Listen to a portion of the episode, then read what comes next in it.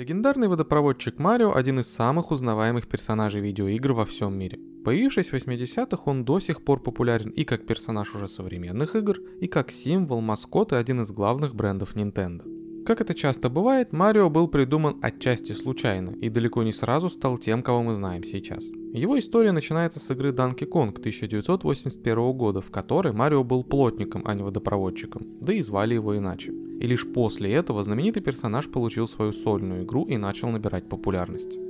Давайте поговорим по порядку о том, кто и как придумал легендарный образ итальянского водопроводчика, как Марио помог компании Nintendo не обанкротиться и стал одним из лучших ее творений, и как история этого персонажа обрастала подробностями, становясь целой вселенной. История появления Марио начинается с неудачи. В 1977 году пока еще никому неизвестный геймдизайнер Сигеру Миямото работал в компании Nintendo над аркадным автоматом Radar Scope. Игра создавалась для американского рынка и потерпела неудачу. Удалось продать лишь треть от всех выпущенных автоматов. Nintendo оказалась в очень непростой ситуации. Будь у компании побольше денег, Миямото бы уволили за такой провал и нашли другого сотрудника. Но денег на нового геймдизайнера не было. Пришлось оставить Миямото в штате и дать ему ответственную задачу – не провалить следующую игру. Миямото отнесся к этому заданию серьезно и обратился к классике кинематографа за идеями. Он переосмыслил концовку Кинг-Конга 1933 года. Сцена, в которой огромная горилла карабкается по небоскребу, сжимая в руке девушку, очень впечатлила Миямото, и он придумал концепцию игры Donkey Kong. Причем здесь Марио? А при том, что в Donkey Kong суть игры заключалась в том, что главный герой по имени Джампман спасал свою возлюбленную из лап огромной обезьяны. Чувствуете, как сюжет уже напоминает классического Марио? Чувство вас не обманывает. Джампман это и есть будущий Марио. Изначально у персонажа не было ни своего характера, ни проработанной истории. Да ему даже имя нормально не придумали. Джампман был плотником, вот и вся его история. Donkey Kong вышла в 1981 году и стала хитом. В будущем Марио еще много раз появлялся в сиквелах, в том числе в роли антагониста. Персонаж постепенно обрастал деталями и любовью как геймеров, так и команды Nintendo. Одна из самых забавных историй связана с тем, как Марио получил свое имя. Компания Nintendo арендовала склад в пригороде Сиэтла у заносчивого бизнесмена с итальянскими корнями по имени Марио Сигаль. Так как с деньгами было не особо хорошо, Nintendo регулярно задерживала платежи за аренду. В какой-то момент арендодателю это надоело, и он приехал прямо к руководителю американского подразделения Nintendo и отчитал его за нарушение сроков прямо при подчиненных. За такое некрасивое поведение ребята из Nintendo решили назвать персонажа в честь своего арендодателя. Увековечили его в истории, так сказать. К 1985 году, после нескольких игр серии Donkey Kong, в Nintendo наконец-то созрела идея сделать отдельную игру про Марио. Именно при разработке игры уже непосредственно про Марио его сделали водопроводчиком и прописали характер. На самом деле, смена профессии Марио повлияла не только на лор вселенной, но и на сюжет игры. Именно из-за своей профессии Марио отправился в канализацию, а если бы остался плотником, кто знает, может карабкался бы по крышам вместо труп и люков. На мысль сделать Марио водопроводчиком Миямото натолкнул один из коллег. Внешний вид персонажа был придуман еще для Donkey Kong и с тех пор не менялся. Один из сотрудников Nintendo при разработке новой игры посмотрел на него и сказал, что Марио куда больше похож на сантехника, чем на плотника.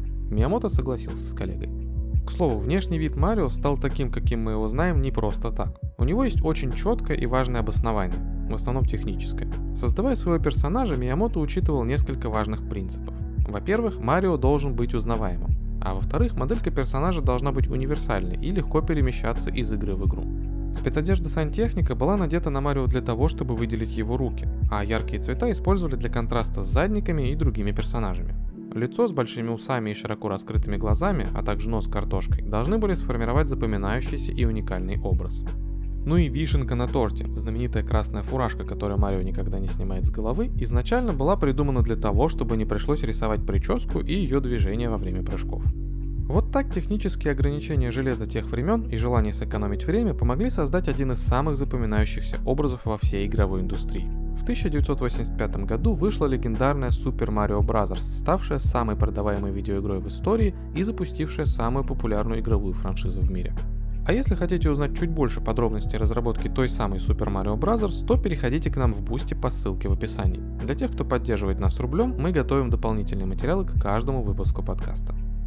От первого появления Марио на экранах аркадных автоматов и приставок до его всемирной популярности прошло немало времени. Знаменитый водопроводчик с 81 по 85 год успел побывать в 13 разных играх. Большинство из них не имели в своем названии легендарного имени, да и появлялся там Марио не как центральный персонаж.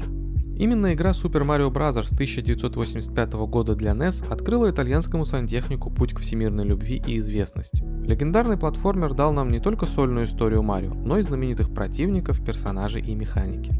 Именно тут впервые появились противники по имени Гумба, различные бонусы, получаемые по ходу игры, а также сюжетная линия со спасением принцессы. Хотя спасение девушки было главной задачей еще в Donkey Kong, именно в Super Mario Bros. была прописана полноценная история, которую еще и развивали в дальнейшем. Также Марио наконец получил возможность спасать принцессу не только в одиночку, но и вместе со своим братом Луиджи, которым мог управлять второй игрок. Super Mario Bros. быстро покорила весь мир. Долгое время эта игра была самой продаваемой в мире после Тетриса. Всего по данным Nintendo было продано около 40 миллионов копий игры. Многие издательства ставят Super Mario Bros. на первые места в рейтингах лучших игр всех времен и народов. После такого успеха в Nintendo, конечно же, решили развивать франшизу. Разбираться в том, куда за столько лет приключений занесли Марио, мы даже не рискнем. На самом деле даже просто посчитать все игры, в которых появлялся Марио, задача довольно сложная. С 1985 года и по сей день этот водопроводчик чем только не занимался. Участвовал в гонках, играл в теннис и гольф, участвовал в Олимпиаде. Короче, Nintendo развернули свой конвейер на полную. Вселенная вокруг Марио тоже не стояла на месте и наполнялась новыми персонажами. Например, в 1995 году впервые появился Боузер, который сейчас известен как главный антагонист Марио. Боузер, хоть и был довольно клишированным злодеем, желающим захватить грибное королевство из-за неразделенной любви к принцессе, все-таки имел свой характер и историю. Брат Марио по имени Луиджи из чисто фонового персонажа превратился в значимую фигуру. Было даже несколько игр, где ему досталась главная роль. Луиджи со временем прописали характер. Он не такой азартный, как Марио, и обычно ведет себя более скромно, к тому же довольно пугливый. Чуть позже во вселенной Марио появился его добрый, но жадный друг детства по имени Варио, который играл разные роли в разных играх, от главного противника до просто антигероя. Луиджи тоже обзавелся своим антиподом по имени Валуиджи. Став культовой игрой, Super Mario Bros. оказала и большое влияние на игровую индустрию в техническом плане. И это неудивительно, ведь игра про Марио была проработана гораздо лучше многих других игр тех лет. Например, в Super Mario Bros. была реализована механика инерции, которая добавляла в игру много новых возможностей. Чтобы прыгнуть дальше обычного, нужно было разогнаться, а после большого разгона Марио требовалось несколько шагов, чтобы остановиться.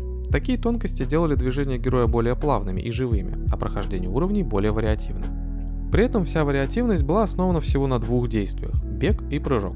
В игре очень легко было разобраться новичку, а вот научиться действительно умело применять все тонкости, чтобы проходить уровни максимально эффективно, уже не такая простая задача. По сути, это та самая классическая для многих современных игр система Easy to Start, Hard to Master.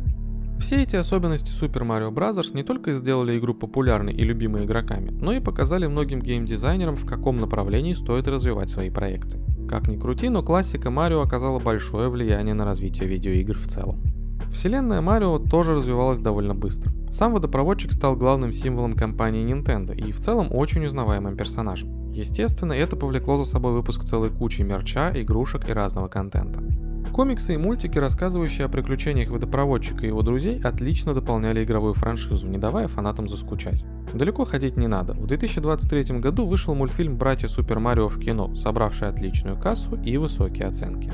Марио, как это часто бывает с известными, популярными и даже легендарными персонажами, был создан отчасти случайно. Никто не думал о том, какими интересными могут оказаться приключения веселого водопроводчика, когда добавлял этого персонажа в Donkey Kong. Так же, как и никто не мог подумать, что эта франшиза будет жить и процветать почти 40 лет, не избавляя оборотов. А сейчас каждый из нас без проблем узнает Марио по его яркому комбинезону. Каждый знает мотив этой 8-битной музыки из оригинальной Super Mario Bros. 85 года, а многие до сих пор с нетерпением ждут новые игры про Марио, чтобы снова пуститься в приключения с ним и его братом. В комментариях рассказывайте, знали ли вы, что Марио был главным героем Donkey Kong а, и вообще были ли в курсе истории появления этого персонажа. Спасибо за прослушивание. Не забудьте поделиться этим выпуском с друзьями, если он вам понравился, и поставить лайк. Если вы слушаете нас на Apple подкастах или CastBox, то поставьте нам хорошую оценку и оставьте отзыв. Это очень поможет подкасту в развитии и просто сделает нам приятно. Выпуски выходят при поддержке наших платных подписчиков на Boosty и ВКонтакте. Вы тоже можете оформить платную подписку и получить от нас дополнительные выпуски и другие крутые материалы. Ссылка будет в описании под выпуском. Также у нас есть канал на YouTube, где выпуски выходят в видеоформате. А еще заглядывайте в нашу группу ВКонтакте и канал в Телеграме. Там мы выкладываем разные дополнительные материалы к выпускам, делимся новостями и другим годным контентом. Все ссылки будут в описании. Это очень помогает нам в развитии и придает сил. Всем пока.